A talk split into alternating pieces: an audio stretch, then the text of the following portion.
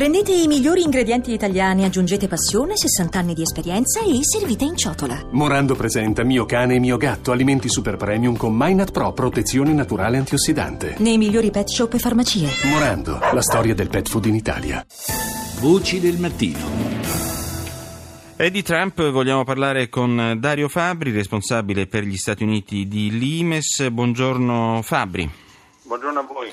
Allora Fabbri, il cerchio attorno al presidente Trump sembra stringersi, nel senso che poi dei titoli non l'abbiamo mh, potuto rilevare la notizia, però un deputato democratico, Brad Sherman, ha presentato la prima proposta formale di impeachment nei confronti del presidente, accusandolo appunto di intralcio alla giustizia nelle indagini sulle interferenze russe durante le elezioni presidenziali del duemilasedici.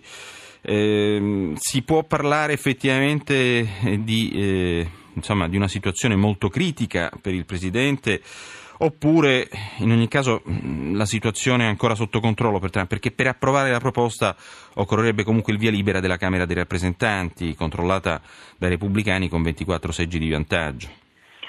Sì, certamente quando parliamo di impeachment, come dicevi correttamente, la procedura è molto politica, sebbene i partiti americani non corrispondono in nulla a ciò che noi immaginiamo, cioè non esiste nessun repubblicano che farebbe mai ciò che dice il Presidente, meno che mai ciò che dice Trump. Fa ciò che dice Trump o fa finta di farlo finché è convinto che alle urne Trump non sia tossico per le sue possibilità di rielezione, quindi lo scopriremo soprattutto alla fine del duemiladiciotto, quando ci saranno le elezioni di medio termine. Per quanto riguarda il momento legato alla, come dire, all'indagine relativa ai contatti o presunti tali tra l'amministrazione Trump e anche la famiglia di Trump con il governo russo, siamo, nonostante le ultime rivelazioni, tutto sommato nell'identica fase in cui eravamo una settimana fa, ovvero si tratta di un tentativo soprattutto dell'agenzia di intelligence americana di manipolare il presidente e non di farlo cadere. Mm. Cioè, l'obiet- l'obiettivo non è l'impeachment, proprio perché il Presidente è stato votato da milioni e milioni di americani e eh, costringerlo alle dimissioni, ad esempio, peraltro non è nella natura di Trump, ma costringerlo alle dimissioni non sarebbe qualcosa di funzionale nemmeno per l'agenzia di intelligence. E così per, e concludo, per tutti coloro che gestiscono la politica estera americana, cioè per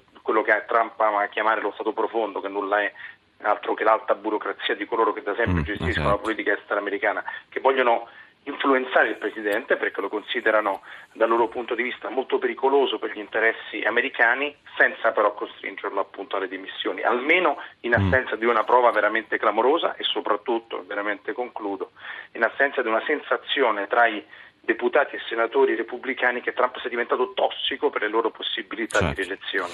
Vabbè, diciamo che il presidente americano sta un po' sulla graticola, ma intanto, se possiamo diciamo usare questa espressione, ma intanto ha nominato il nuovo ambasciatore in Italia, una sede sempre assegnata, quella italiana, ma in generale tutte le sedi più importanti a livello globale dopo le elezioni, a grandi finanziatori del partito vincente. In questo caso si tratta di Lewis Eisenberg, settantacinque anni, un finanziere repubblicano di New York, amico personale eh, dello stesso Trump, che l'anno scorso ha guidato il Trump Victory Committee, uno strumento per canalizzare grandi donazioni, no, sul candidato repubblicano, anche se sarebbe meglio definirlo pararepubblicano, considerando i suoi rapporti con l'establishment del partito eh, repubblicano.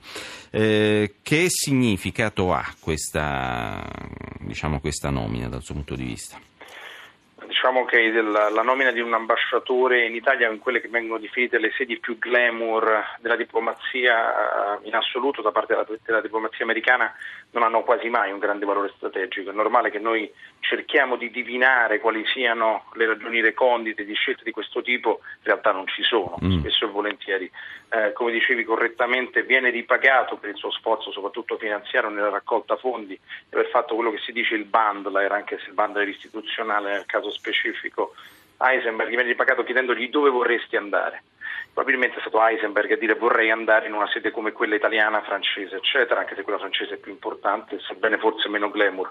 Al di là di questo, a noi può spaventare quasi, visto che trattiamo e stiamo, ci occupiamo della potenza nettamente più potente del mondo, e quella che è la politica estera globale unica insieme al Vaticano, che il posto di ambasciatore sia considerato soltanto di fatto un premio alla carriera, ed una carriera neanche diplomatica, mm-hmm. ma perché la politica estera americana si muove su altri veicoli, si muove su altre, eh, su altre altri strumenti che non quelli dell'ambasciatore. Esattamente. Comunque è interessante notare che eh, per quanto mh, molto rim- conservatore in materia economica, Heisenberg è più liberal, per così dire, in campo sociale, un liberal di destra.